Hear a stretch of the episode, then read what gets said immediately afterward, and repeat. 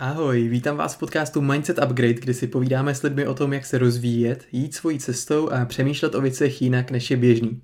V tomhle dílu podcastu si budeme upgradeovat mindset ohledně čokolády, protože si povídáme s Petrem Kovaříkem, což je úspěšný podnikatel, zakladatel firmy Pražská čokoláda Steiner a Kovařík, autor knihy Síla Hotentota, spoluzakladatel projektu Jaké chceš Česko a také cestovatel a dobrodruh. S jeho čokoládami jste se už možná někdy setkali. Prodávají se ve 13 zemích světa, včetně Japonska, s tím, že v Praze mají několik kamenných prodejen. Vyrábí fakt vysoce kvalitní a luxusní čokoládové výrobky z nejlepších surovin, který dovážejí až z Jižní Ameriky a navíc šíří vizi o kvalitní čokoládě a vědomém přístupu k ní. S Petrem jsme se setkali proto, že s Luci sdílím lásku k čokoládě a výrobky od pražské čokolády už delší dobu milujeme. No a když jsme se s Petrem potkali na kakaový ceremonii, kde nám něco málo o jejich přístupu k čokoládě řekl, tak bylo jasno, jde se nahrávat. V téhle epizodě podcastu se s Petrem bavíme o tom, co má společného čokoláda a osobní rozvoj, Jo, fakt má něco společného. Jak se Petrovi podařilo prolnout biznis výroby čokolády a spiritualitu. Povídáme si o tom, jak se Petr dostal ke kvalitním jeho americkým zdrojům, jak je to doopravdy se značkou Fairtrade, kterou asi znáte z obalů různých potravin, jak vypadá proces výroby čokolády od kakaového bobu až k finálnímu výrobku, jaké jsou zdravotní benefity čokolády a také jaké jsou ty největší mýty, kterým lidé o čokoládě věří a že jich fakt není málo. Myslíme si, že až tenhle rozhovor doposlechnete, tak budete čokoládu určitě vnímat jinak, než jaký vnímáte teď a celý zbytek vašeho života bude díky tomu obohacen, protože už budete vědět, jak si vybrat kvalitní čokoládu a jak k její konzumaci přistupovat vědoměji. No, a nebo možná naopak budete zhrzeni z toho, že si už jen tak nepořídíte běžnou čokoládu ze supermarketu. Uvidíte sami. A ještě před začátkem tohohle rozhovoru se chci omluvit za kvalitu zvuku protože jsme ho nahrávali přímo ve výrobně čokolády u frekventované silnice a ať jsem se fakt snažil všechno odfiltrovat, tak občas je v pozadí slyšet šum projíždějících aut. Věřím ale, že to nebude na obtíž a že určitě oceníte tu hodnotu informací, který nám Petr v tomhle rozhovoru předal, protože nás samotný mnoho z nich fakt překvapilo.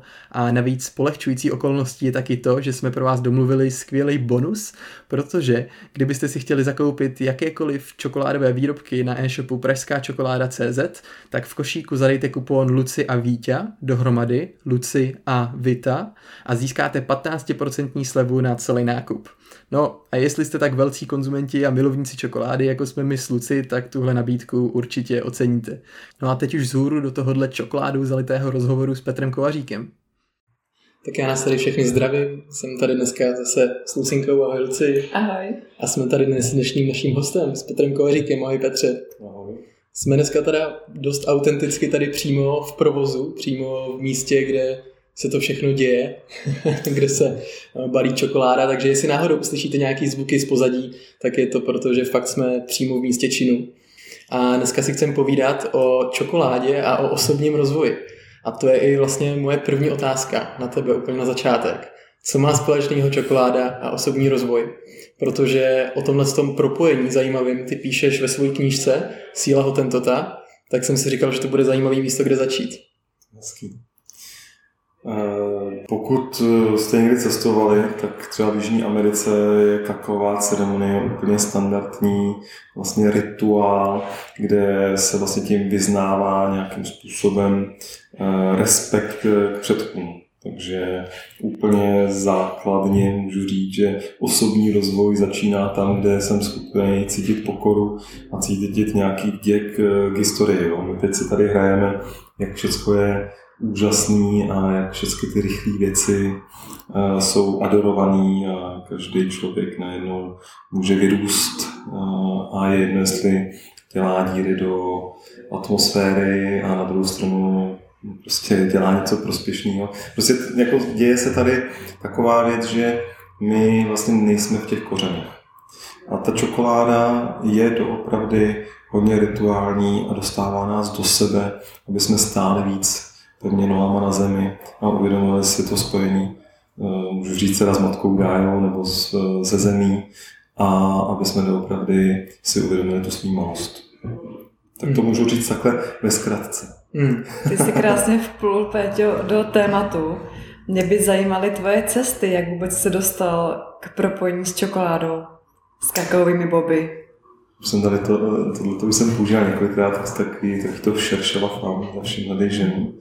I zatím, když občas to vypadá neúspěšně, i zatím, když to vypadá úspěšně, teď máme takový čerstvý políček jsme dostali, když žena to rozsekla totálně a řekla ne, takhle to nebude, no, takže jsme šli jinou cestou zase za firmu, ale v roce 2011 jsem jel na beach volejbalový kemp do Itálie a potkal jsem tam Češku, taky beach volejbalistku, která už do roku 2005 měla čokoládový biznes, ale ještě nevyráběla, jenom si nechávala vyrábět čokoládu.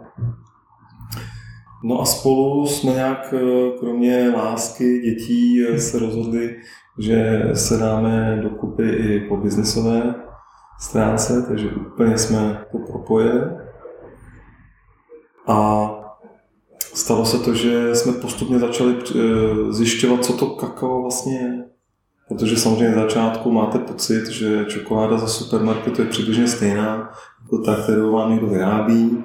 Potom si koupíte stroje, jedete do Milána, oni vám ukážou nějaké receptury, chvilku vyrábíte pár let, pak zjistíte, jak vlastně všichni v tom potravinářství jako fejkujou, jak se snaží dělat jako různé náhražky levnější, aby lidi nedostávali kvalitní zboží nebo kvalitní produkt. A, a pak vlastně zjistíte, že i to není vlastně ještě jako konečná, tak začnete vyrábět čokoládu od bobů, cestujete do Salvadoru, Peru, Kolumbie, eh, zjišťujete, jak ty lidi se tam chovají v přírodě, jak pěstujou, jak využívají posvátnou geometrii, jak koukají na hvězdy, jak se tam prostě severy, východ, západ, jak vzdálené jsou od sebe ty sazeničky, když se ty eh, kakaovníky eh, jako vysazují. No a pak začnete dělat sám tu čokoládu a cítíte stoupenou energii pak, eh, a tak dále a tak dále. A vlastně je to, jako je rozvoj člověka, tak vlastně je to i ta výroba čokolády. Že všechny ty procesy by se měly udělat v úzovkách co nejlépe a správně, aby vlastně ten konečný produkt měl nějakou hodnotu. A když byste měl datovat, kdy jsi se vydal do tady těch zemí Jižní Ameriky? To bylo ještě před silbou, takzvaně jako před a posiluje AC, BC, nebo že before Christ, after Christ. Tak já to mám AS a BS, ale asi to mám samozřejmě před Petrem a po Petrovi. Samozřejmě. To nejde. Nebudeme se tady hrát na to, že by to bylo jinak. Ale já jsem žil na Kubě čestě do osmi s rodiči, takže jsem nějak nasál už tu, tu atmosféru. Pak jsme teda protože moje máma milovala socialisticky řízené, řízené státy, tak jsme byli čtyři roky v Číně, tak to bylo trošku mimo. Ale pak jsem byl ve Španělsku a jel jsem ještě do Kolumbie, předtím, jsem poznal Silvu a zamiloval jsem se tam ty hory. A právě ty jejich tradice, které tam jsou, neříkám, že jsou lepší nebo horší než my, ale jsou určitě víc napojený. No je to i přes ten tanec, přes ten pohyb a všechno je vidět, že ty lidi víc cítí sama sebe že mají určitý berličky nebo jako pomocníky, třeba v Kolumbii tam taky taková berlička byla, ale ta už skončila za doby Pavla Escobara, ale já myslím jako, si dělám legraci, já myslím opravdu spirituální a ne kokain nebo tyhle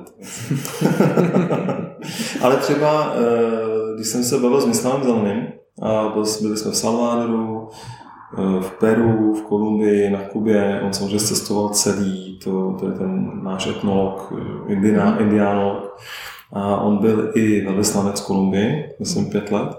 A já jsem říkal, ale Mislava, mně připadá, že, že v té Kolumbii jsou ty lidi nejlepší. Peru vás tak trošku okradou, Salvador je, jako, to je bolavá země, no, Kuba taky, že jo. A třeba ta Kolumbie z těchto čtyř mi připadla nejlepší. Říkal, za mě je Kolumbie nejlepší. Samozřejmě 2-3% hajzlů jsou velký hajzlové, ale ty lidi, ten zbytek, jsou strašně nápomocný, ohleduplný a opravdu já mám extrémně rád ty Kolumbice a proto vlastně ta naše Bean Bar čokoláda pochází vlastně ze severní Tolimy, což je hora, kterou jsme vyšli, to je takový vulkán, přes 5000 to má. A vlastně tam oni pěstují eh, jedno z nejlepších eh, kaka, to nevím, co to teď je, je, je tam prostě jedno z, nej, jedno z nejlepších kakají. Kakajíto. Kakajíto, Že mě osobně by zajímalo, eh, jak poznáš, že to je právě z toho místa to nejlepší, to kakao. Jo, protože já znám i v České republice různí dodavatele, který dodávají právě z Peru nebo z Bolívie, prostě z různých jako jiných zemí. Ale jak poznáš, kde je to tvoje srdce? Hmm. Že právě od tady toho člověka budeš nechávat ty boby zpracovávat. Tak my je známe, už jsme xkrát potkali. Eh, ono to mělo strašně vtipný příběh. My jsme se rozhodovali, jestli pomoct tomu Salvadoru, který je fakt jako zničený, hlavně Španělákama, protože Španěláci zničili veškerou víru, eh, kde kolonizovali, hm, tak tam vlastně zničili úplně všechno. No. Třeba proti Britům, ty tam nechali aspoň tu víru těm domorodcům. Když řekneme, že Indové jsou domorodci, tak jim nechali aspoň hinduismus. Zatímco těm indiánům nenechali nic, oni vytrhli z těch kořenů, jo? nebo ty všechny v Jižní Americe. A v tom Salvadoru jsme to hodně cítili, tam ještě hodně vliv Ameriky. A bylo to tam takový jako divný, cítili jsme to velice nepříjemně, my dáme hodně na pocit. No a pak jsme, jo, pak nám přišel e-mail, že mm, nás do Kolumbie, že nám to zaplatí. Já nevím, v roce 2017, já jsem tam byl v roce 2011 nebo 2010 a tak jsme říkali, ty vado, zadarmo do Kolumbie, potom jako z Bogoty se ještě letí někam jinam, to je divný, tyjo, jako mám Kolumbii rád, ale přece je to zvláštní. Pak jsme teda zjistili, že to je jako pro Kolumbia, což je jako tady Czech Trade, prostě mm. vládní organizace, která se snaží vymítit právě eh, ty bolesti kokainu, pěstování koky, eh, za doby Pavla Escobara, to tam taky ještě pořád je, ale málo, tam už to fakt není skoro vůbec nebo oproti tomu, co bylo, tak jsme zjistili vlastně, že oni napomáhají těm eh, farmářům, aby nepěstovali jenom kávu, ale aby pokračovali v kakao, exotickém ovoci a tak dále. Takže jsme nám museli poslat naší technoločku, protože, protože já jsem byl zrovna v Dubaji nebo v Ománu. No a ona potkala nějakýho typa, jako ona, Viu šampóna říkal, to je druhá generace ty rodiny, tak oni jsou ty, ty druhé generace, nebudu paušalizovat, ale často jsou takový, mají zajištěno a ty tatínkové nebo maminky předtím té první generaci, jako udělali víc a neříkám, že udělali jako víc práce, ale prostě nějak to začalo, že třeba s většíma obtížema. Ale, no a tohle je taky typický, ta druhá generace. No a Oni sem přijeli nějaký do, do Paříže a přijeli sem a on přivezl tatínka Justiniana. A Justinian se povídá a teď Silva namalovala den předtím prostě krásnou tuhle tu naší krabičku, kterou máme s kolibříkem. Jo, tu alunu, což mhm. aluna je v jazyce kogi, to ještě nebylo, ale v jazyce kogi, což jsou ty, ten takový bratr Santa Marty, tak to je vlastně v překladu spirituální síla. Takže ona nakreslila tady tuhle tu jako tabulku. Můžeme doporučit i film Aluna vlastně. A my jsme, to, my jsme to hmm. vlastně nevěděli, že oni nám zjistili tohleto jméno přímo těch Kogiů a potom jsme zjistili, že je i film Aluna, ale tak značku máme my tady, protože je to na čokoládu, ale samozřejmě si kdokoliv používá tohleto jméno, ale my jsme použili to na, na čokoládu. No a teď jako se bavíme s tím starým pánem a on říká, nám se stala taková zvláštní věc, nám se prostě v těch kakovnicích usídlili kolibříci. Yeah. No, tak jsme si řekli, tak to je znamení. takže jsme se od nich začali brát kakao jako super, ty kakový boby. Eh, když jako, oni mají samozřejmě různou kvalitu, protože je tam 50 různých pěstitelů, ale všichni jdou úplně probiotikama, pak je tam úplná udržitelnost. Oni se věnují té půdě, tam to naštěstí není takový jako v té Africe, kde vykořistujeme ty Afričany a otročujeme děti velký belgický firmy to dělají, americký. Takže vlastně tady eh, oni jdou od A až do Z a oni třeba ani, eh, když mají takovou tu kakovou farmu, tak oni ani třeba nezbírají mango, nezbírají eh, avokáda a nechávají to tam vlastně prohnít do země, aby vlastně fertilizovali tu půdu. A když jako chtějí hnojit, tak udělají to, že vezmou mikroorganismy, ty vlastně nakrmějí tam jim to vlastně jako vyroste a vlastně zpátky vracej to samé, co brali z té půdy, vlastně vracej zpátky do té země, jak takzvaný probiotika.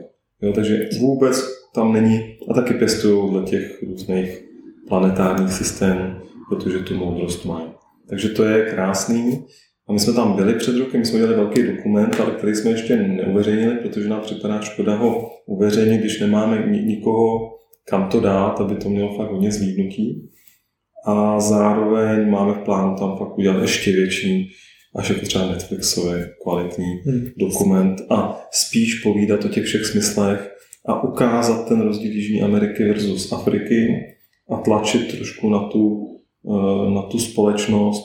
Hrajete super, jste vybalancovaný na úrovni ducha třeba, ale uvědomte si, že vlastně skoro všechna eh, čokoláda ze supermarketu je z Afriky, kde opravdu se vykupují třeba boby za dolar a ne za deset a tím pádem tam je totální otroctví. A je to je, tak, že když si koupím čokoládu, která má tu značku Fairtrade, tak opravdu je zaručený, že jako byly férové ocenění? Je to pochybný.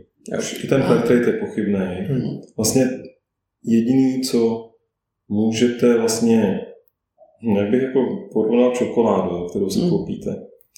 Pokud to není nějaký, jak se jim říká, ne kalkulista, no, no vypočítavý člověk, mm-hmm. filuta. Eh, tak eh, čokoláda kvalitní Pintu Bar by měla stát tak 2 koruny za gram. Čecha. To znamená, kupujete zase 50 gramovku, tak minimálně nějakých 100 korun, kupujete si 70, třeba 150, 180 korun. Podle, samozřejmě si tam je víc kaká nebo víc mlíka nějakého, nebo cukru, protože když je mléčná, tak to samozřejmě rozředíte. A když to stovka, tak stovka může stát třeba 3 koruny za gram. Jo?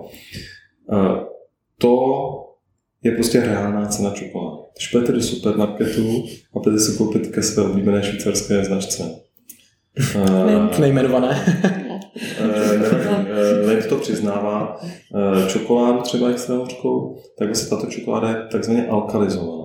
Hmm. To znamená, že vlastně, když máte ten bob, který já tady nemám, nejdřív manager, vezmu, vezmu potom. A když máte ten bob, tak ten bob vy vlastně získáte z plodu kakového husku. Hmm. Jsou jako základní tři druhy kakových husků.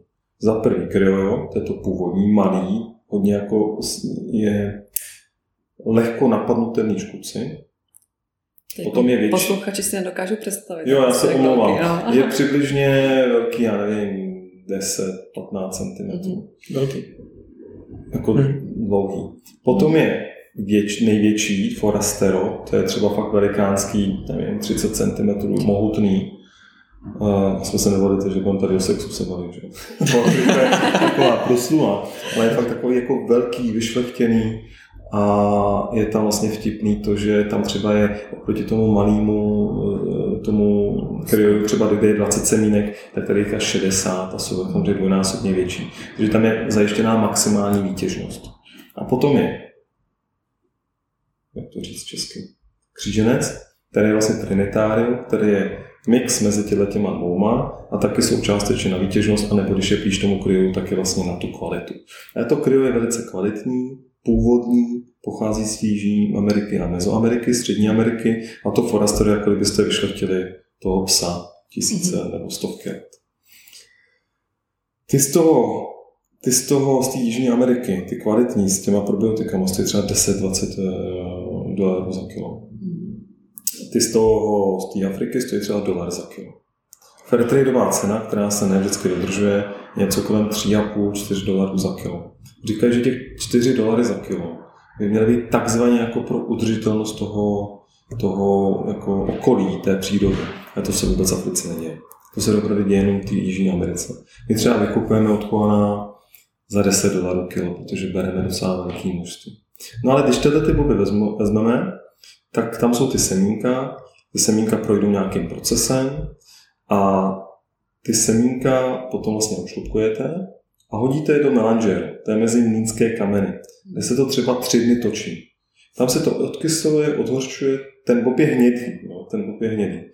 A zůstává pořád ta stejná barva hnědá, až se z toho stane stoprocentní kakaová hmota, to je to ceremoniální kakao. V tu chvíli vlastně se stane to, že ta čokoláda se jako fakt odhoří od kyselí, ale zároveň um, se dostane pod 18 mikronů. A to znamená, že vlastně se to kakové máslo s tím práškem, nebo on se to neodděluje, ale vlastně jako stane tekutinou, když to dáte do úst. A vlastně líp se vám dozistribovává to kakaové máslo, což je to nejblahoradnější z celého toho mm-hmm. semínka. A pak, když u tomu dáte nějaký cukr a něco, tak z toho uděláte tu čokoládu. Když dáte jenom cukr, tak je to hořká, když dáte mléko nebo alternativní mléko, je to hmm. nějaká veganská nebo normální mléčná čokoláda. Ty Afričani to mají třeba za ten dolar. Vy to koupíte. A aby se stalo to samé, tak byste museli odkyselovat ten bok třeba 20 dní. Mm-hmm. Což ale nikdo nechce, když to záměrně vykořistuje no, a kupuje to mm. za dolar. Takže se dějou dvě věci. Nejdřív se ten bok vlastně odtuční, že to kakové máslo se dá pryč. To kakové máslo uh, se prodá do kosmetiky farmacie, protože to je velice cená komodita. Je to to nejblahodárnější, co můžete jíst ale prodá se to na to, aby jsme se to patlali na obličej, nebo se to dělají čípky třeba do, do farmacie a tak dále. A zbytek je prášek a šlupky, které se smíchají. To je v potravinářství. A tenhle ten prášek a šlupky, když je takhle oddělený, tak vlastně proto, aby lidi nechtěli tom, tu bílou čokoládu, tak se vytvořil mýtus bílá čokoláda čokoláda. Protože v bílé čokoládě musíte mít ze zákona aspoň 25% 24% kakového másla. Takže kdyby teď lidi chtěli místo té mléčné čokolády, která má 24% prášku a šlupek, tu bílou čokoládu, která má 24% takového másla, protože to je bílý, to by, hmm. tam nemůže být ten prášek, protože by to smalo, tak by vlastně podle mě určité značky supermarketové musely zkrachovat, protože by se jim změnilo portfolio, že lidi by začali s bílou a ne mléčnou. Aha, tak mi vždycky bylo řečeno, že bílá čokoláda je nezdravá, protože je v tom Nejvíc cukru. To není pravda. A tuku. A tuku prostě. To, to no. není pravda, protože když se ptáte na složení no. své oblíbené kravičky fialové, Naš, tak, naší ne, oblíbené. Naší ne, to nejíme. A já věřím, že ani ne diváku, ale když se teda no. koupíte normálně za 20 korun 100 gramů to, tak máte vlastně, teď jsme u 2 korun za gram, tady jsme 0,2 koruny hmm. za gram. A tady ta tabulka má třeba 24, pokud je to čokoláda, pokud tam je napsaný mléčná, tak to není čokoláda a není tam ani těch 24% toho kaká. Pokud je tam napsaný mléčná, tak tam může být třeba 5% kaká, zbytek jsou tuky a nějaký nesmysly. Ale pokud je to mléčná čokoláda v supermarketu, tak tam musí být 24% prášku a šlupek jako kakových součástí. Možná tam je nějaký zbytkový množství kakový másla, ale nevím, nedělal jsem to. je taková ta kakavá hmota, co tam píše. Ne, ne, ne, prostě mléčná čokoláda. Jo, ale ty procenta, víš, jak je tam uvedený? Uh, no, mělo by tam být 24% kakových součástí. Okay. Potom je tam třeba 60% rafinovaného cukru, je to rafinované. A potom je tam třeba 15% mléka. To je těch 100%. U bílé je to samé, ale je tam 24% kakového másla, 60% cukru a 15% mléka. Takže rozdíl mezi mléčnou a bílou je jenom ten prášek versus to kakové máslo. Takže lepší, pokud je to ale čokoláda. Pokud je to mléčná, hořká, nevím co, bez toho, aby tam byla napsaný čokoláda, tak je to prostě, um, nevím co. Ani tohle nevím. Hmota. Hmota. No a pak vzniká ještě druhý mýtus, ten nej, jako nejsilnější, kromě teda, že bílá čokoláda není čokoláda, ten, že se říká, čím tmavší, tím lepší. Mm-hmm. Ale lidi jako často si představují, že čím tmavší, čím černější, tím lepší. Ale právě proto, že ti velkovýrobci nechtějí tradičně zpracovávat tu nekvalitní, ty nekvalitní boby 20 dní melanžéru, tak oni vymysleli jako kliku. Oni hodí, zkratku. zkratku. Oni hodí ty boby do zásaditého roztoku, to je chemický roztok, jedovatý. Tam se ty boby, ono to může být ve formě prášku, ve formě bobů, to je jedno. Eh, tam se ty boby odkyselí otočí během pikosekundy, nevím, krátce, určitě to nebudou 20 dní dělat. Zvýší se pH té čokolády, nebo toho, co už tam je, za mě to není čokoláda, ta čokoláda z černá, ta hmota z černá, a ztratí skoro všechny své antioxidanty.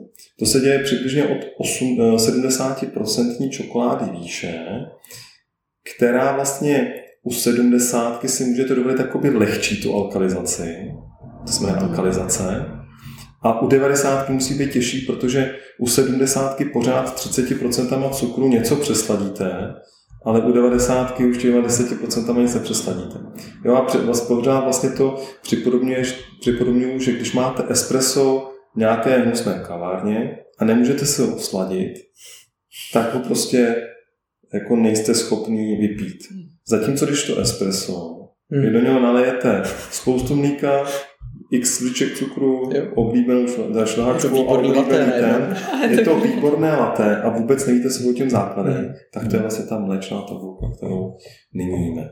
A fakt ty čokolády v supermarketu, který stojí třeba 60 za gram, a dejte se k tomu přiznává k té alkalizaci, dejte si alkalizace čokolád Lind. Uh, mě to dokonce oslavují nějaký firmy, jo? že to je jako pokrok čokoládový, ale jako když vám to vezme všechny antioxidanty a nic tam není. Protože ono vám to doopravdy vezme všechny ty benefity, protože to je antivirotikum, antioxidant, takže vlastně ta čokoláda, jak je černá, tak je mrtvá. Černá černota je docela něco ta, jo? takže A vy zase naopak doporučení na značky, které to dělají dobře, samozřejmě včetně té vaší, ale No. ještě nějaký typy pro lidi? hele, nám chutná samozřejmě nejvíc ta naše, Jasný. protože vlastně každý výrobce se to dělá podle sebe, ale určitě je jako velice kvalitní čokoláda. Já, já mluvím o českých, protože ty zahraniční jako taky moc nevím a vlastně ani nekoukám, ale velice kvalitní čokoládu na Jordis z Hradce Králové. Dělají fakt jako svoji, svoji práci dobře. Určitě dobrá je míšená čokoláda, taky velice dobrá. Potom je čokolada z Brna a ty jsou takový rustikálnější. Tam je, jako, je to takový tvrdší, já nemám rád ty tvrdší, ale co se týče kvality, tak je to, je to super. A to běžně asi nenajdeme v supermarketech, ne? Tady ty výrobce, že jo? To fakt no, ne. to nějaká kavárna, nějaký kavárny Jo, to mají. A Tak- nebo musíte, no, Takže spíš online objednávat čokolády. Mm. Mhm. Jo. jo, jako ten zbytek, jako třeba jsou někteří, kteří vyrábí dobře, a nemám na ten jejich styl. Mhm. Takže to neprozměňuji. Jasný. protože třeba a Jo. zavádí zákazníka. Kradou recepty. Ale tyhle Takže, ty- takže pražská čokoláda online prostě. jo, jo, ale tak všude najdete vlastně konkurenci, když to teda budu nazývat konkurencí, kterou obdivujete nebo minimálně eh, si vážíte to, co dělají a potom máte v vozovkách někoho, kdo prostě ty věci nedělá dobře po lidské stránce, tak, tak to je. Já teda znám málo lidí, kteří by neměli rádi čokoládu a z vlastní zkušenosti musím říct, že jsem taky dlouho hledala někoho, eh, koho bych prostě mohla i já doporučit nebo třeba jako dárek to koupit. A dřív jsem si opravdu myslela, že Lind je prostě nejlepší z těch, co si můžu koupit v supermarketu a že vlastně mají tu 80%, 90%, takže to byl dobrý mýtus. Je to na neštěstí mýtus v tom, že doopravdy asi by nevadí, jako spíše blbý to, že tam nejsou uvedeny ty pravdivé informace, jelikož se nemusí na etiketu dávat informace o té aktualizaci. Hmm. Takže vlastně je to nefér, že my prodáváme jako v úvozovkách pro obyčejného člověka neznalého čokoládu stejnou a ještě za trojnásobek ceny. Takže to jako je blbý najít cestu k tomu zákazníkovi. A druhý je, že doopravdy je průser v tom, že ta Afrika, protože jsou noviny a Ghana, není to jako moc cool, ten přístup. A že Švýcaři a Belgičani opravdu dělají na tomhle tom a dělají z toho jako pralinky. A to tady můžu říct, za mě pralinky jsou největší hnus, protože vlastně jako přirovnávám teď nově, jsem to dneska vymyslel. Mhm. Jako k uzeninám, jako já- nej maso, ale pokud maso, tak kvalitní nějaký biftek. A tohle je jako vlastně oproti bifteku uzenina, tak tam je to vlastně takhle, jako ta praninka je, protože ta praninka je plná konzervantů, plná tuku, plná cukru. Uzenina je plná konzervantů, plná soli a plná nějakých dalších prostě ingrediencí, které to jako udržejí uh, plně, aby to, jako fun- aby to drželo, ale ničí to člověku jeho střeva. To samé pralinky, ty supermarketový, což je většina, tak vlastně jsou jenom, aby vás zaplácel. Takže to, jak věřím, že tohle jako postupně se bude... Takže se dělat domácí pralinky. Teď jsem se na to chtěla zeptat, protože já jsem si uh, dřív dělala domácí, ale samozřejmě z toho, že si člověk někde koupí nějakou čokoládu, kterou si potom rozstaví, že jo. Jo. Takže jako je možné třeba u vás koupit nějakou takovouhle tu, já nevím, ceremoniální, nebo kterou bys doporučil, do kterého si pak teda dáš to, co chceš vlastně ty dovnitř. Asi nejlepší nějaká třeba ta naše 66, to je taková ta jako extra hořká, něco mezi hořkou, extra hořkou, ta ceremoniální stovka, to není Mhm. úplně ideální. A samozřejmě, když si uděláte pralinky doma s tím, co víte, děláte, dáte dovnitř, tak je to něco jiného, než když si kupujete to Mhm. plno toho tuku. Jo. To je Uh, jako, vemte si, kdybyste si kupovali cukroví, když se uděláte doma, anebo se někoho koupíte, jak je to plný tuku, aby to chvilku vydrželo. No? To vydrží jako sotva měsíc, no, nebo půl měsíce. A vemte si, kdybyste ještě jako každý den jedli to cukroví v takovém množství, jako jíte během Vánoc. A jsou někteří lidé, kteří jsou úplně, si kupují ty koule, ty jsou plný tuku, to ještě jako zázračný cukroví proti tomu, co tam je za množství jako různých věcí, tam je aspoň vajíčko a tohle věci, ale tam je fakt jako nedobrý věci jsou uvnitř. Takže uh, je něco jiného udělat si to doma, tak si koupit čokoládu a to asi to vám teda nově nabízet. No, a když to uh, roztopíš, tak se s tím nic nestane? Ne, ne, ne. Je to v pohodě, nestratí to žádný benefity, ta čokoláda, je to v pohodě? Uh, ono se to roztopí uh, takhle. Ona jako raw čokoláda ani neexistuje. To je úplně jako taky další mýtus, protože normálně ty boby se, aby byly kvalitní, musí fermentovat. Fermentace je takzvaný zabití semínka, aby nevyklíčeno. No se samozřejmě dá to semínko zabít i sušením.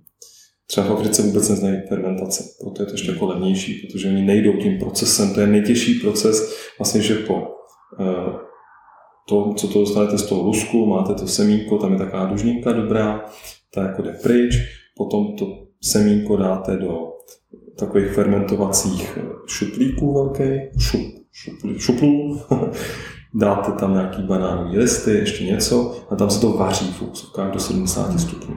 Tam zabijete to semínko, potom to usušíte a pak se to třeba praží, nemusí se pražit. Ale vlastně žádná fakt jako top čokoláda za mě se nedostane po 42 stupňů. Ani když to sušíte v těch hmm. místech, tak nesušíte ve 40 stupních, ale sušíte na přímém slunce a tam je 55, 60 stupňů. No, 55, hmm. teda kecám. Takže to taky není no. Takže vlastně, když to potom roztopíte na nějakých těch eh, ve vodní lázní, hmm. ty stovky, kdy se začne uh, ta voda vařit, to je úplně v pohodě. No. Něco se líbí vlastně ještě na, na vašich čokoládách, tak je i vlastně ten kabátek, co tomu dáváte a ta prezentace, která kolem toho je vlastně přidání těch příběhů, krásných obalů. Máte tam prostě čokolády jako tematicky laděný, mandela lásky, různý čakery a tak dál. Mě by zajímalo, jak se dostal k tomu, že si vlastně do toho začal dávat takovýhle věci navíc, takový jako až spirituální směr vlastně k té čokoládě. Jaký jsou vlastně ty vaše hodnoty, které do toho dáváte navíc oproti jiným firmám? Já jsem procházel nějakýma konstelacema různýma, tak jsem četl dřív filozofické knihy a tak, a to mám ještě taky před sebou.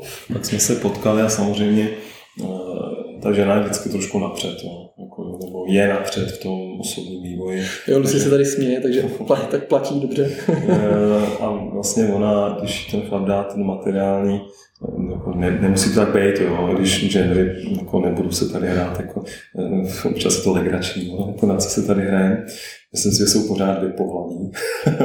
když to pohlaví mužské s mužským principem teda, když ho má víc, tak eh, se zajistí, jako zajistí tu rodinu nějak materiálně, tak ta žena může doopravdy nechat rozkvést tu svou kreativitu a její jiné intuitivní přidané hodnoty.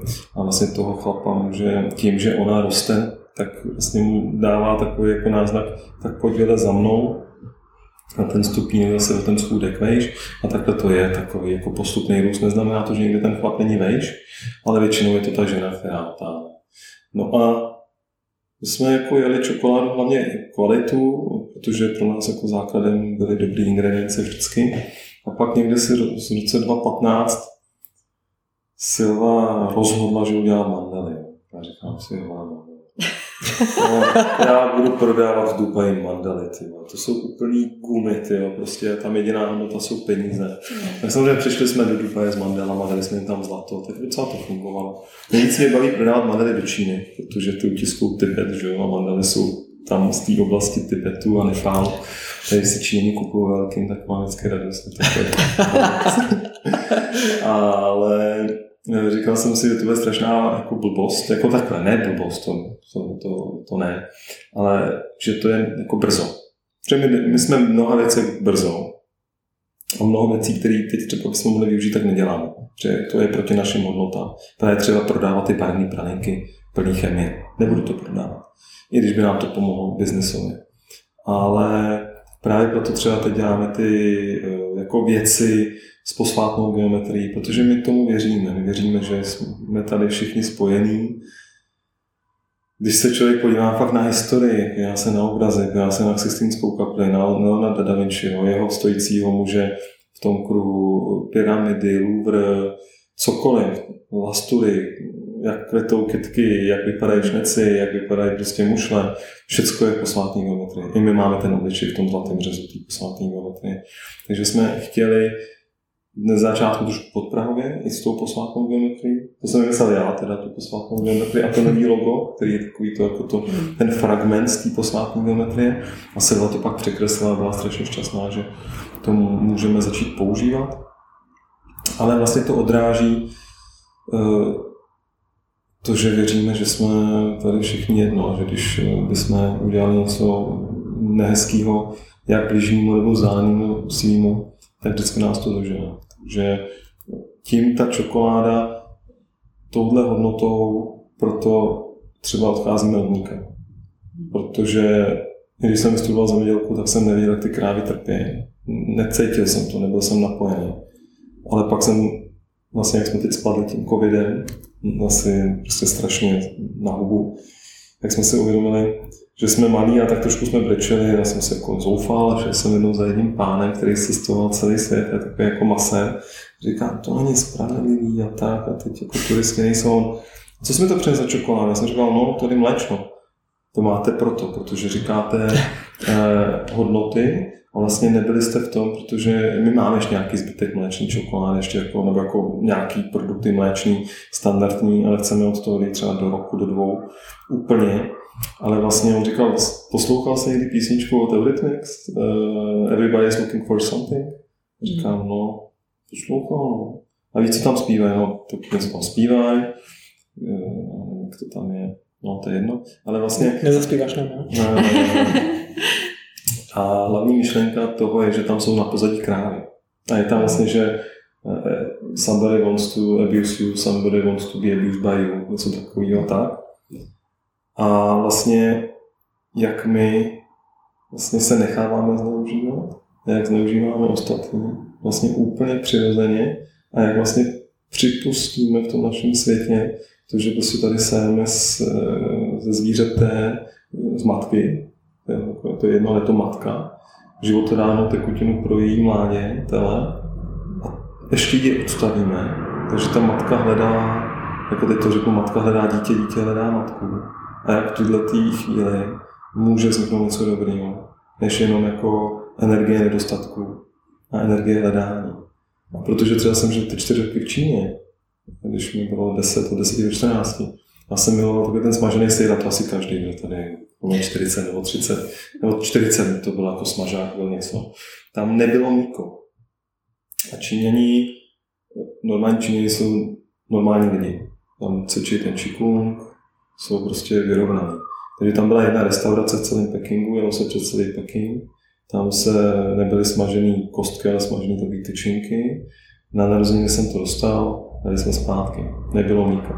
No a já jsem si to jako, jako až přirovnával k tomu, že ten bílej muž, a samozřejmě teď jakýkoliv další muž, teda pardon, i žena, no, další 70 genderů, když pije eh, to mlíko, tak je dost že do sebe nasává tu energii toho hledání nedostatku a proto pořád musí mít víc a víc. A tu strmou křivku neustálého růstu jinak není dostatečný. Hmm. To už je jako vyšší dívčí, ale samozřejmě i vzhledem k té krávě je to prostě strašný. Nemluvit o tom, že se říká, že mlíko je dobrý maximálně pro děti, protože to vytváří růstový hormon, proto jsou mongolové větší než eh, Číňani ve své době, nebo Japonci za posledních 100 let vyrostli o 20 eh, cm díky tomu, že tam právě začala spotřeba mlíka z nuly na 20 litrů na osobu nebo na 50, ale říkají, že vlastně ve chvíli ukončení růstu tak to podporuje růst něčeho jiného. Hmm. To si může každý domyslet, co to tak může podporovat za růst. Pro mě teda debility.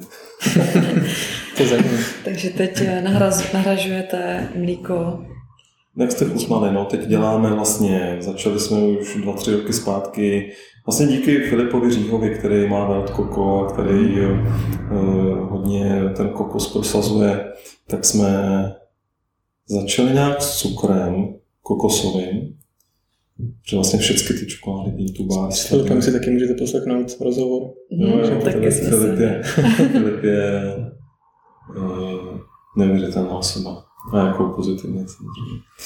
A, ale ne každý ústroj. ale opravdu velký respekt k tomu, co dělá. A pak jsme vlastně začali tam dávat kokosový mléko. Pak jsme na konci tohohle roku 2021 konečně vykopli rýžovou čokoládu, takže s rýžovým extraktem, taková tvrdší. No a teď máme i mandlovou čokoládu, kde místo mléka jsou rozvrcené mandle, takže ta čokoláda má jenom sobě jenom kakao, jenom mandle a jenom kokosový cukr, které jsou z toho melanžéru vlastně jako eh, rozemletý až po těch 18 mikronů. A brzo vlastně, protože to už dáme čtyři roky a trvalo to, začneme vykopávat i třeba bílou čokoládu s lívou ústřičnou.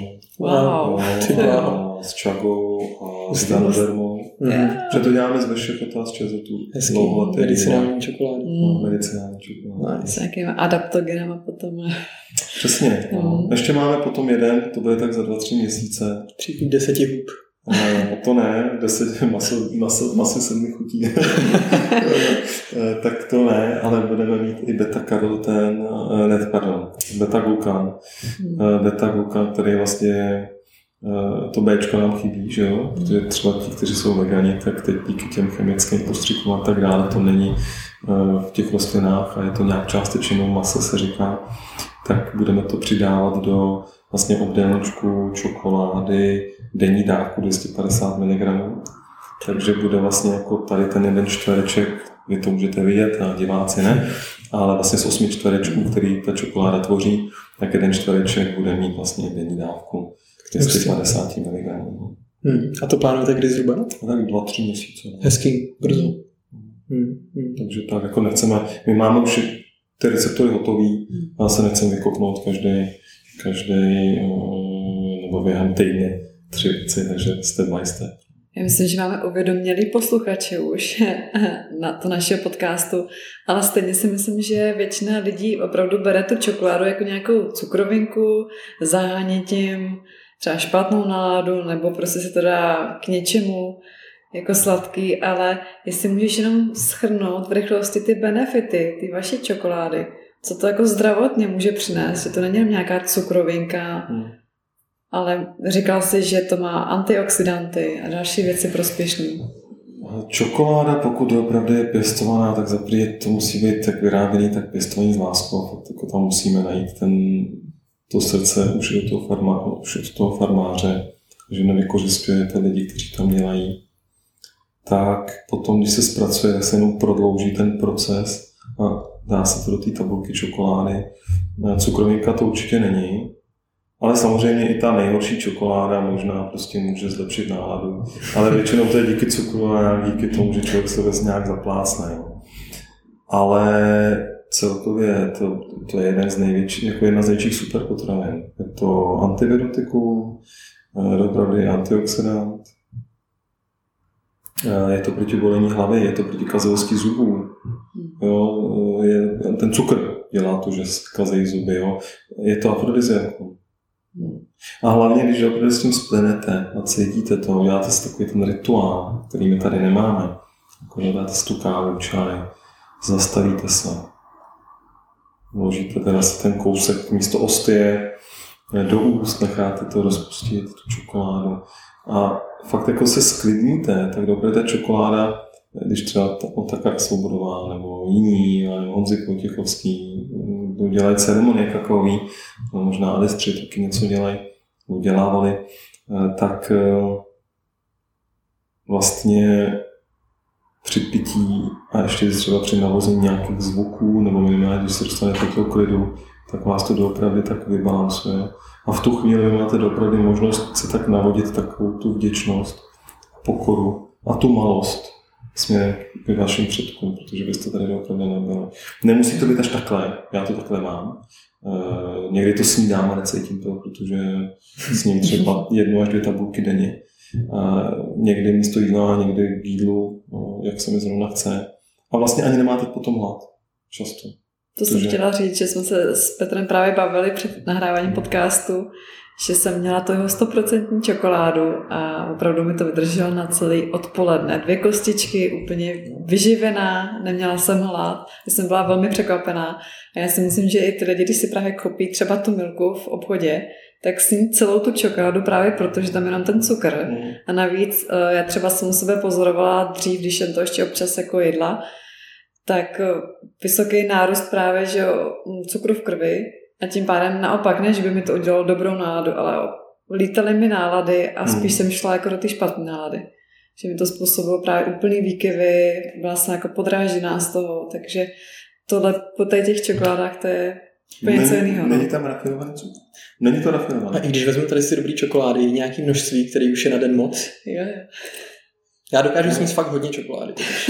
nemyslím, si, nemyslím si, že je množství, který eh, by bylo moc. Samozřejmě, když budeš 100%, tak doopravdy nesníš víc než třeba půlku za ten den, takže má to taková indicie. Jo? Hmm. Myslím si, že třeba ta tabulka je dostatečně, třeba někdy fakt, jako když máš hodně uh, aktivity, nevadí, tak dobře, když půjdu, když jdu na hory, někam do pětisícovky, tak tam spaluješ pětkrát víc než normálně, tak je jedno, že sníš dvě, tři tabulky. Ale asi není, spíš potom taky jde o peněženku, protože ta kvalitní eh, čokoláda uh, stojí prostě úplně jiný, jak jsem říkal, je, stojí jiný peníze než ta nekvalitní. A právě se člověk potom víc i váží, když má tu kvalitu, něco to stojí. Ale víš, co ještě vtipný, jak se říkala to o tom, jak se jako lítala jo, s těma, s těma jako výkyvama hmm. nálad. Samozřejmě ženy jsou napojenější často více na své tělo že i často neví proč. Můžou si to vlastně přisuzovat nějaký bláznivý ženský. A známe takový starý, starý chlapy, který svádí všechno na ženský. Ale vlastně e, my tady opravdu žijeme v nějakém pozlátku a v nekvalitním prostředí nutričním. Často je teda ve vzduchu, to není ideální. Takže je pochopitelný, že citliví lidi mají logicky výkyvy a ta čokoláda pokud je kvalitní, tak spíš by měla harmonizovat. Vlastně měla by napomáhat uh, vlastně těm hormonům, hmm. aby byly jako nějaký lince. Ne jako cukr, ne jako další příměsi, které vlastně doopravdy tvoří to negativní z toho daného produktu. Jo, vlastně není žádný, ale tady se vlastně vzniklo třeba, že teď všichni bojují proti sojovému lecitinu. OK, a taky nezjišťoval, vím, že sojové lecitin je nula, Ečko, nevím, jaká je jeho no, ta, je ten původ, jestli je to GMO, možná jo. Ale bavíme se, že sojové lecitin je v čokoládě třeba z 0,01%. Hmm. A nikdo neřeší 60% cukru. Hmm. Všichni řeší přídané věci a neřeší ty podstatný. Jo. Hmm. Uh, ještě jednu věc jsem chtěl teď říct. Jo, třeba taková legrace. Jo. Uh, my jak obalujeme do těch různých, různých koření, že dáme moringu, to je jako, aby to umocnilo ten antioxidant, máme tam skořici, asaj prášek, protože obalujeme asaj do hořký čokolády a dáme tam asaj prášek. A když třeba máte tu skořici, tak my jsme někdy v roce 2014-15, jsme vyráběli hodně. Tak najednou volá mistrová, což je teta, teta od Silvy, a říká, to je divný, ta skořice je nějaká divná. Říkám, jak je ta skořice divná? No ona nám jako, ona nám zasírá celý stroj, ti říkám. Ona je z ostra, ona je z moc. A my tady holky valio a my neví, neví, neví, co s tím má. Říkám, pecka. No a my jsme zjistili, že ani kořenáři neví, že existuje x druhů skořice. Mm-hmm. A že pravá skořice z cyonu je tady opravdu hodnotná, která má nějaký benefity, ale je třeba kasia cinnamonu, což je náhražka, jako, což je čínská skořice, jakoby, a ta, je, ta má tisícinásobně víc kumarinu, což je vlastně uh, jed, který zanáší, teď nevím, jestli játra nebo ledviny, nevím, něco z tohohle. A vlastně až jako lepí střeva. A nám to právě úplně lepilo v tom vlhku v létě, když jsme neměli úplně ideální klimatizaci, jako ideální prostředí, nám to zalepilo ty stroje. Jste si to uvěřili ve větším měřítku, že to takhle Ale my třeba jako postupně jsme začali vyrábět a důvěřovali jsme a pak takhle jsme zjistili, hmm. jaký ingredience nejsou kvalitní. Kdo vás tak trošku a mohl bys, mohl bys za sebe říct, co třeba během celé té éry, co zbudoval tady to čokoládový, a království, co bylo pro tebe jako nejpřekvapivější nebo nějaký největší uvědomění? Něco, co ti jako první vytane na mysl? Ježiš, to bylo tolik věcí. No, jako tak pojď první jedno, dvě, tři. Co, co ty no si to jsem vám řekl ty mýty, jo? třeba ta bílá čokoláda, že Čekol. takhle je, ta, ta uh, tmavá čokoláda, že to je šmečko na lidi. Strašně mě fascinuje, a to slovo jsem taky oblíbil, co teď vžil, uh, to, že vlastně lidi přidávají nekvalitním produktu, jako je pralinka, větší hodnotu než prostě těm kvalitním produktům. To je docela překvapující negativně.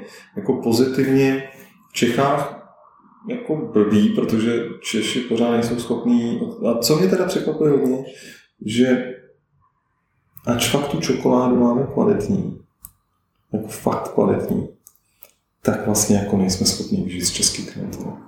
Hmm. My bychom vlastně nepřežili.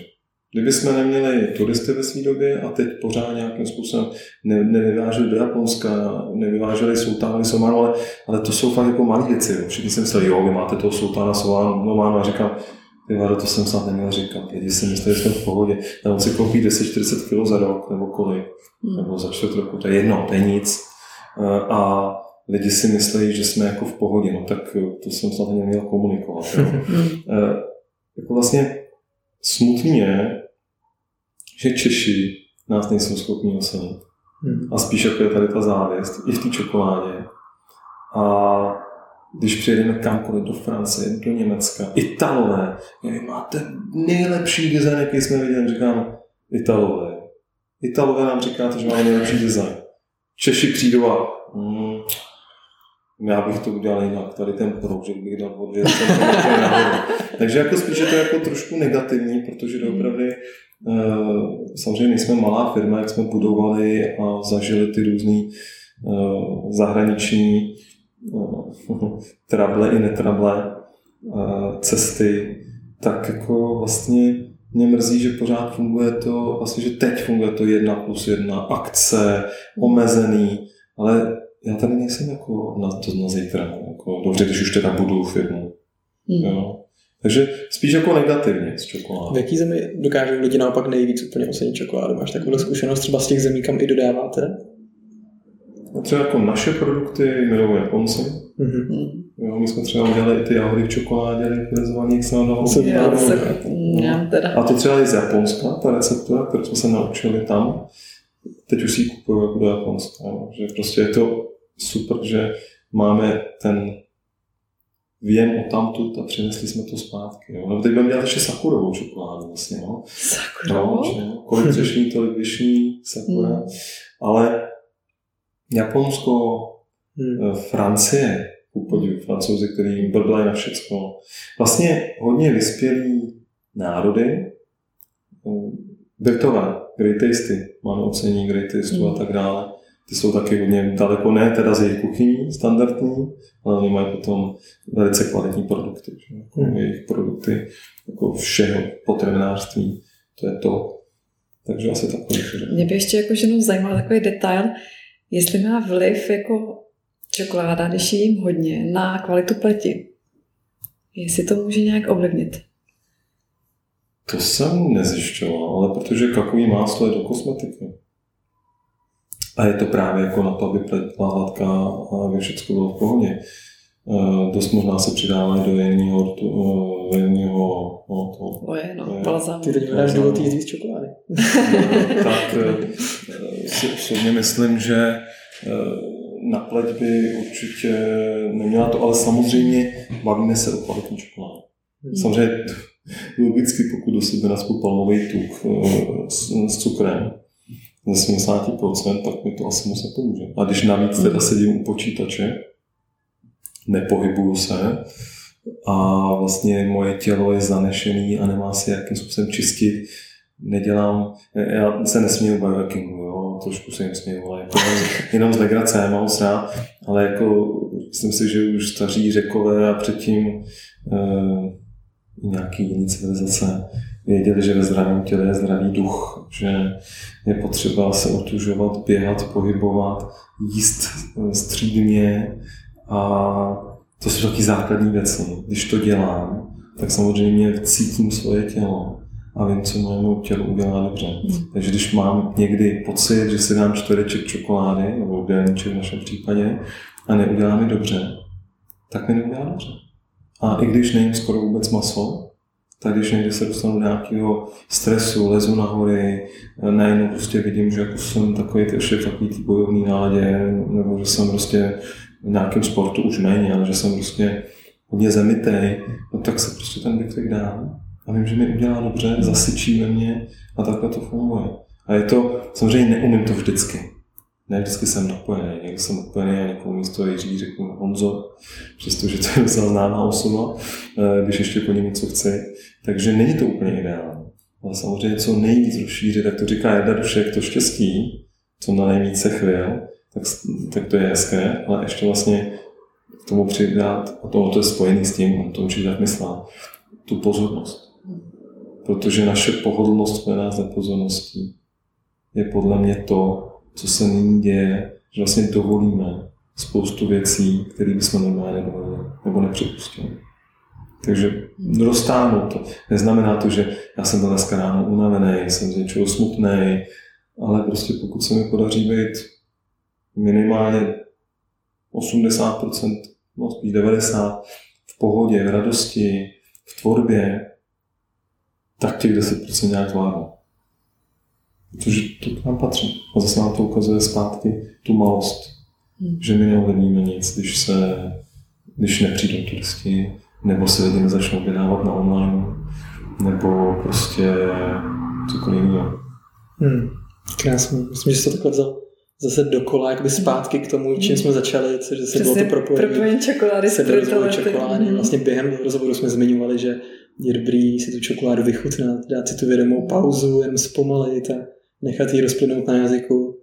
Je těch možností propojení čokolády a vědomého života tam je vlastně víc, než může být na první pohled zřejmý. To je krásný. Otevřel bych teď prostor ještě možná na poslední třeba otázku, jestli ještě si něco chceš, jestli ne, tak to necháme jenom tak dojet. Jestli máš, Petře, ještě ty něco, co bys chtěl na závěr vypíchnout. Já, já mám takovou vtipnou storku.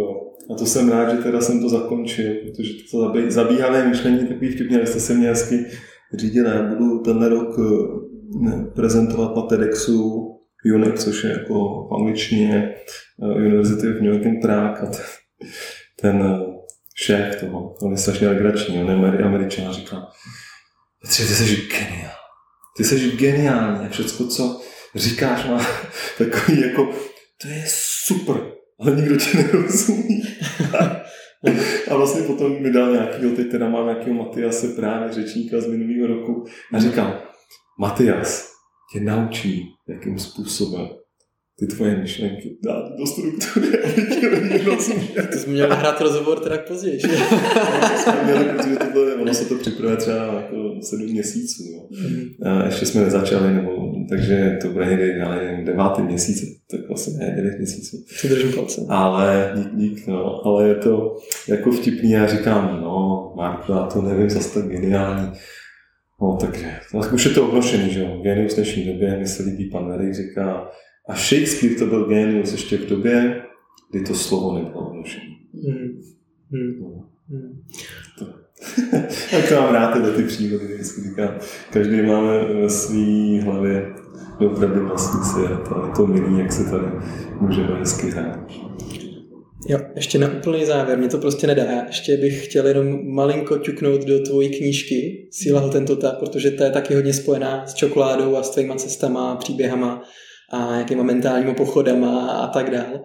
Um, takže spíš bych to chtěl jenom jako zmínit, že to existuje, že si to lidi můžou najít a že tam se dozvědí hodně o tom samotném procesu toho, jak vzniká čokoláda, co do toho vkládáte, jak o tom přemýšlíte a zároveň možná si něco dozvědí ještě o sobě, protože tam jsou různé podnětné otázky, jak přemýšlet o svém životě, jaký tou radostnou cestou právě.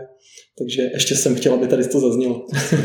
a, já, a já bych ráda na závěr teda řekla, Eh, nebo může to Petra říct za sebe, kde ho všude posluchači najdou? Kde mě najdou? Tak najdou mě na Plzeňské, ale ne, nejezdím tak často, ale Plzeňská je velká. Vždycky, no, to je, je tak na Plzeňský, no, ale to je 1708, no, to máš fakt jako celou Prahu. ale eh, jako kde mě můžu jako najít? Jako No, kde online, můžou tvoje výrobky, ty máš nějakou Jo, takhle, kavárnu, jo, jo, jo. Eh, web, že jo, takhle. jako- Máme, eh, Kde jste, všude? jste moc hodný, no. Na www Pražská čokoláda, protože my jsme hodně prezentovali pražskou čokoládu ve světě, třeba v Ománu lidi vždycky viděli Schneiderkovary bude Prague Chocolate a říkali, my jsme díky vám minulý rok letěli do Prahy a bylo to úžasný. Že vlastně jsme dělali takhle pomoc turismu navzájem, jako jsme si pomáhali jako České republice a Česká republika nám centru Prahy, tak jsem měl vždycky radost. Jinak jsme pořád v centru Prahy, je to tam jako náročný, protože tam nejsou turisté. Takže Karlovka, Nerudovka, Tunovská, jsme na letišti, na terminálu 2, jako za sebe. Mhm. A jinak jsme v hotele, a ještě v popu v letiště. A jinak jsme v takových kanálech jako hotely, duty flíčka, děláme hodně zakázky, takže kdybyste chtěli čokoládu na zakázku, tak to taky umíme. Jako obrandovanou výrobu vyloženě. No, no, no, to nám hodně pomohlo, my jsme Super. v podstatě díky tomu přežili ty dva roky. Hmm. Protože, jak říkáme, online neumíme a neumíme se prezentovat tak dobře. Eh, Nejsme nátlakoví a neumíme prostě dělat věci, věci prostě, které jsou a priori líbivé. Protože vlastně ty draže, to ještě bych řekl, jsou obalované oříšky, káva, asaj. Nám třeba se vozí 10 pražíren z Německa eh, svoji kávu, kterou my zdražíme Hmm. takže obalíme čokoládu a za dráž ji prodáme. A e, vlastně oni mají základ kvalitní uvnitř. A kolem toho je čokoláda. A vy umocníte tu kvalitu toho základu uvnitř. Zatímco ta pralinka zase zpátky je jenom... Jsme zase u pralinek. Tak e, já to mám tak, že pro mě je to jako e, takový spíš smutný vzhledem k těm lidem, že neví nebo si neuvědomují tady tyhle ty věci. No. Hmm. Hmm. Takže tam nás najdete a kdybyste si někdy chtěli poslechnout nějaké další myšlenky, tak jak chce Česko, Mhm. tak na YouTube tam máme taky, to se vykecávám. Hmm. Zase naopak, tam se ptám. Super, takže, takže Petrův podcast, Petrův web a potom kavárna, anebo tady pražská čokoládovna tady, kde jsme přímo. A já tady ještě si taky sám přihřeju malinkou polívčičku, protože teď právě jsme s Petrem s čokoládama udělali malou spolupráci ještě s No. naší firmou, vlastně Mementera. Mementera. Máme takový zážitkový alba, deníky a právě naši knížku pro páry, která jako lidi podporuje v tom, aby prostě si okořenili trošku vztah a zaznamenali si ty nejkrásnější vzpomínky, tak jsme udělali do takové limitované série právě s čokoládou, s mandalou lásky, takže to si můžete tady ten balíček pořídit na mementera.cz a to už je asi takhle na závěr všechno. můžeme to nějak ještě propojit, protože já si myslím, že věci se nedějí náhodně. A děkuji, děkuji, že jste dorazili a že to děláte, protože to je potřeba. Děkujeme, že děkujeme za tvůj jsme tady s tebou strávit krásný čas a že vidíme tady to prostředí úplně autenticky. Kolik jsi říkal, že je ta plzeňská? Ale ona je 1708 lomeno 344, takže lidi dojíždí na 344 a volají, kde jsme, Jo, říkám, tak ještě kousek, je to na plzeňský ještě dalších 15 čísel. Petr říkal, že má moc rád, když lidi jezdí bez objednání, jen tak se chtějí jako podívat, jak to tady vypadá. Ne, Já to mám rád, ale někdy prostě třeba takhle přijde pět lidí za den a ve chvíli nějakého plánování strategický, to není. Takže jestli máte výletní autobus, tak doporučujeme. Super, tak moc díky. Děkujeme. Super. Tak simsalabim, rozhovor je u konce. Moc díky, že jste ho poslouchali a doufám, že se cítíte obohacení, jakože vám to přineslo nějaký nový informace, že se cítíte povznesení a že na čokoládu teď už budete pohlížet jinak, než jak jste ji viděli před tímhle rozhovorem. A znovu zopakuju akci nebo nabídku, kterou jsem promoval na začátku tohohle rozhovoru a to je to, že pokud si přejete pořídit jakýkoliv výrobek, jakýkoliv čokoládový výrobek z e-shopu Pražská čokoláda.cz, tak v košíku e-shopu můžete zadat promokód Luci a Vítě dohromady bez diakritiky, Luci a Vita a tím získáte 15% slevu na celý sortiment. Takže jestli jste milovníci čokolády a vaše množství odběrový, který tak jako běžně během života konzumujete, je větší než standardní, tak tohle určitě obzvlášť, obzvlášť oceníte. Takže je to kód Luci a Vítě na e-shopu pražskáčokoláda.cz. Díky moc, že jste poslouchali, mějte se krásně a zase se na vás těšíme u dalšího rozhovoru.